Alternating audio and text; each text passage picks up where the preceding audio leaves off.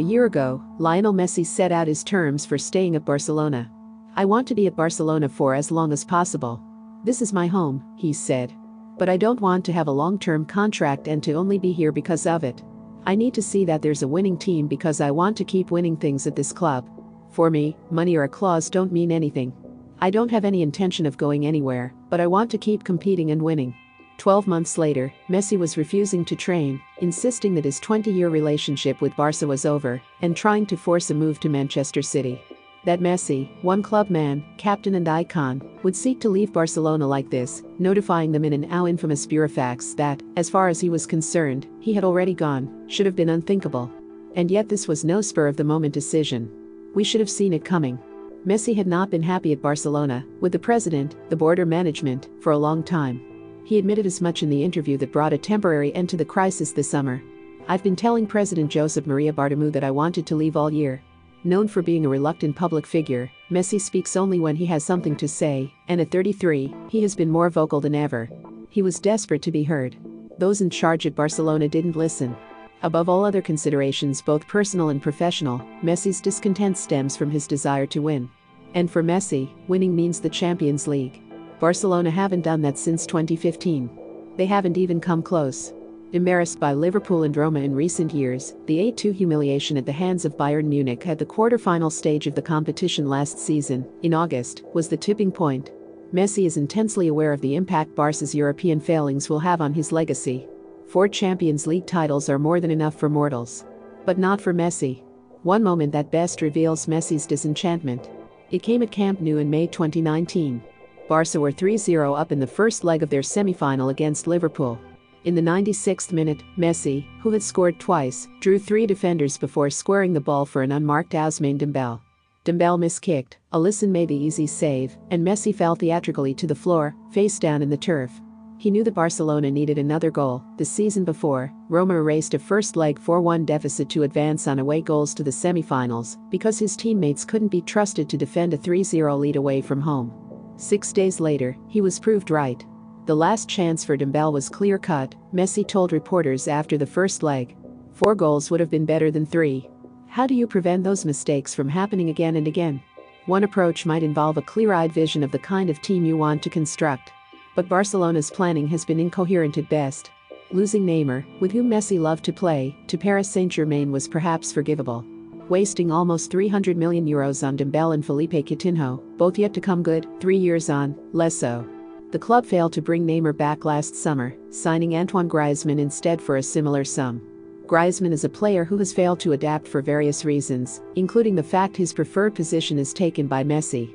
A series of sporting directors, Andoni Zubizarreta, Robert Fernandez, Pep Segura, Eric Abidal and Ramon Planes, have come and gone over the past five years, all of them unable to implement an effective long-term strategy because they were never afforded the time to do so.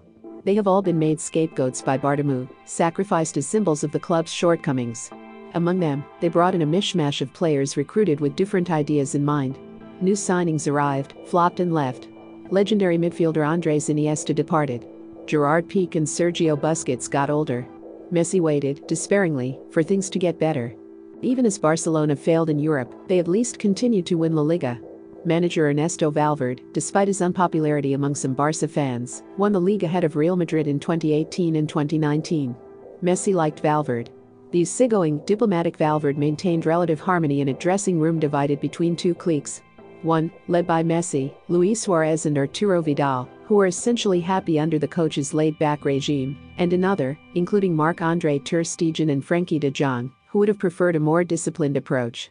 That balance endured until January this year when Valverde was sacked, with Barca top of the league, after defeat to Atletico Madrid in the Spanish Supercopa in Saudi Arabia. He was replaced by Quique Setién, a man with no experience managing a group of players at this level. The fallout from Valverde's firing was damaging, too. Sporting director Abidal said in an interview in February that a lot of players weren't happy with Valverde and weren't working a lot. Messi, in a rare moment of rage, snapped. I honestly don't like to do these things, but I think everyone should take responsibility for their decisions, he wrote on Instagram. The sporting department should take responsibility. When you talk about players, you should give names. If not, you're tarnishing all of us and feeding things which people say and aren't true. Abidal touched a nerve. Messi is incredibly sensitive to the idea that he runs things at Barcelona, responsible for hiring and firing coaches and identifying transfer targets. It's understandable, even if it's hard to dispute the grain of truth at its heart. That Barca should do everything possible to keep their best ever player happy. Barca had been failing to do that on the pitch, they were failing off it, too. In February, it was alleged that a company the club had hired to protect its image was behind social media accounts, posting disparaging comments about current and former players. Messi and his family were mentioned. It was another blow to his already fragile relationship with Bartomeu, even if Barca continued to deny any wrongdoing in the scandal that's come to be known as Barcagate. Setién had a brief and troubled spell in charge. From the beginning, Messi was not impressed with him, despite hyped up claims of a return to the more attacking, possession based style of play, made famous at the club by Johan Cruyff and, later, Pep Guardiola. An uneasy six month truce lasted until June, when La Liga returned after its pandemic enforced break. When Barca dropped their first points in a frustrating goalless draw with Sevilla, there was a tense dressing room showdown between captain and coach, as stunned teammates looked on. The top of the table lead that Setién had inherited from Valverde quickly disappeared. Real Madrid won 10 games in a row, while Barca dropped points in four of theirs. Their title challenge ended with a 2-1 home defeat to Osasuna on July 16. Speaking immediately afterward, Messi didn't hold back.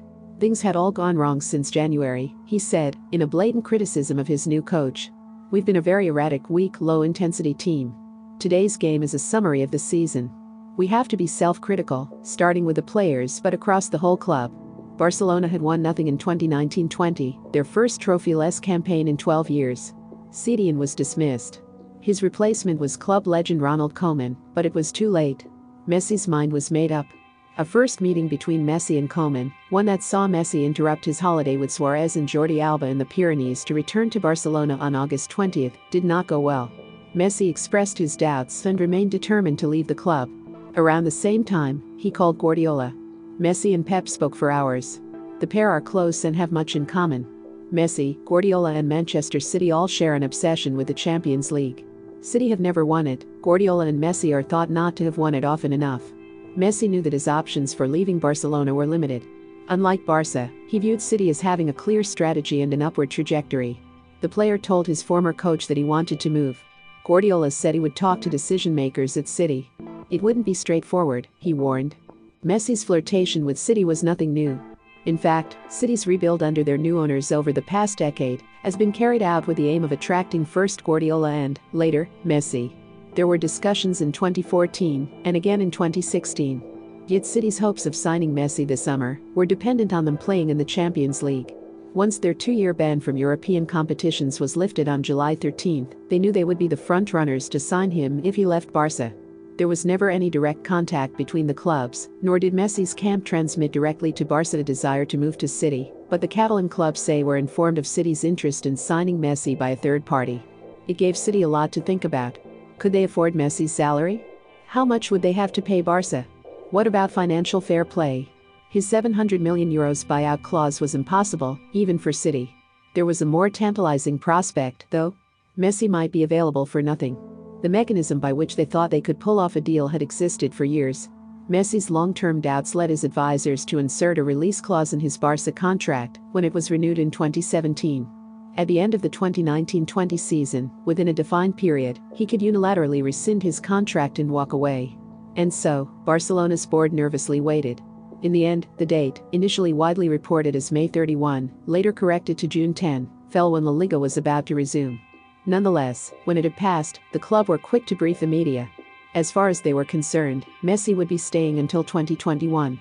Messi has since said he didn't inform the club before then, because they were still involved in La Liga and the Champions League, though, says the fact City were banned from European football before winning an appeal, also complicated his route out of Camp Nou.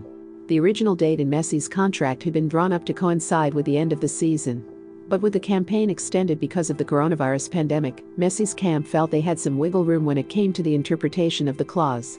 The feedback Messi received from legal experts was mixed. Only one law firm out of at least four consulted, Cuatrecasas, believed the argument had a realistic chance of success. That was enough, and Messi decided to go ahead. If he stood his ground, perhaps Barca would blink first. August 24 began with a phone call from Koeman to Suarez. In a conversation that lasted around a minute, the coach told Messi's best friend in the squad that he was not in Barca's plans and should look for a new club. Vidal received similar treatment. Messi's allies were being pushed out and, in his view, disrespected. Later that day, Messi took action. On advice from Cuatrecasas, the player opted to use a burofax, a registered letter, used when legal proof of receipt is required, to inform Barcelona that he wished to leave for free, exercising his release clause. Signed by Messi, it was sent just after 7 p.m. By mid morning on August 25, the letter had arrived at Camp Nou. The first to read it, aghast, were Bartomeu and the head of Barca's legal department, Roma Gomez Ponti. They could not believe their eyes. For them, there was no debate. The clause have already expired. Put aside everything else you've been working on and focus on this, Bartomeu told the club's lawyers. Barcelona contacted two firms specializing in sports law, Costa Torrecillas and Associates in Bofill Entres, for advice. The former had won the club a favorable judgment months earlier in their dispute with Neymar over a renewal bonus. Both firms agreed Barca were in the right and should not give in to Messi's demands. Despite that, at the time there were board members who supported letting Messi go. Not for free, mind you, but if it meant bringing in a large fee and removing his 90 million euro salary from the wage bill, the club might be able to dig itself out of a 300 million euro financial hole during the COVID 19 crisis. Messi has so much power at the club, both on a financial and sporting level. It's the moment to sell him, it's a historic opportunity to be able to change things. There are players who will perform a lot better without him in the team. Those voices believed a managed departure could be beneficial, but the president would not entertain the prospect. It was 700 million euros from a buying club, or he stays. Bartomeu doesn't want to be the president who agrees to the sale of Messi, even if it's the best thing he could have done. Bartomeu might have ruined his relationship with Messi, the player called him a liar, claiming Bartomeu had assured him he would let him go, but he got his wish. In the end, he won't be the president who oversees Messi's departure. After all, the club's presidential elections will happen on March 20 or 21 next year, before Messi's contract expires. At Manchester City, there had been a growing acceptance that signing Messi for free was impossible, so they turned their attention to a negotiated settlement. After several days of crunching numbers, that if Barcelona let him leave for 100 million euros or 150 million euros, Messi will be a City player. City were also willing to include players of interest to Barca, such as young defender and La Masia product Eric Garcia, in a deal, including Gabriel Jesus, Bernardo Silva and Riyad Mahrez, would not be included. All of that depended on Barca being willing to budge.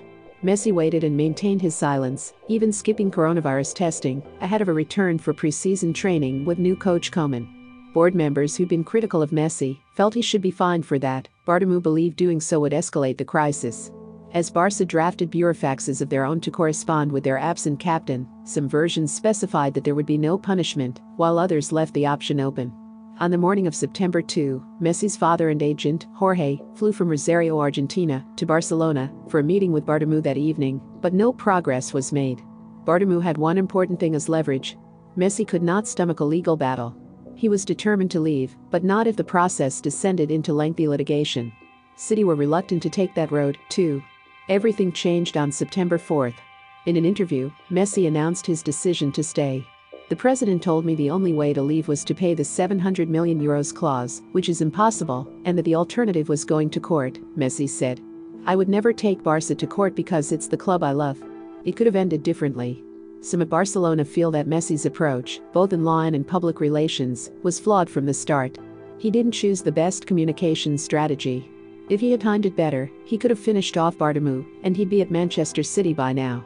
In this reading, Messi's fundamental mistake was a failure to articulate his decision to leave sooner and to speak directly to the fans, perhaps, as many other players might have done, on their social media accounts before the burofax was sent. Others question whether the prospect of another year of an unhappy Messi is best for Barca. The number 10 has channeled his anger on the pitch before with positive results for the team, he might do so again. But some players thought a fresh start, with a new coach and without Messi, might have been the best for everyone.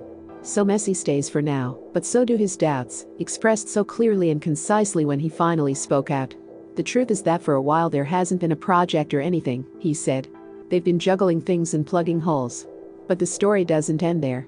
Bartomeu will be gone soon and a new president to be elected in March.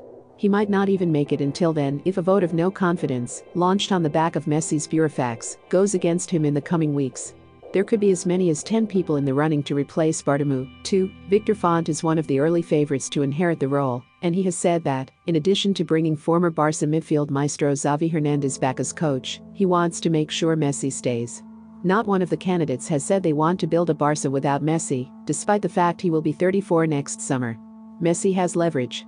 With his deal officially expiring in June, he is able to negotiate with other clubs starting in January. No legal battle, no drama, at least of the sort we've witnessed this past summer. Will the new president be able to convince him to renew his deal? Messi has said the club must sign young players to freshen up an aging squad. That is slowly happening, but it's coming at the expense of his closest friends at the club. Vidal has joined Inter Milan, and Suarez joined Atletico Madrid. So much depends on the next eight months, on how Koeman does and on who wins the elections. Beyond all that, though, it depends on one thing on Barcelona having a winning team. Remember to follow Golia by hitting the follow button and slapping a 5-star review on the show or tapping the love icon. Let's get to 1 million followers and tune in daily for new episodes.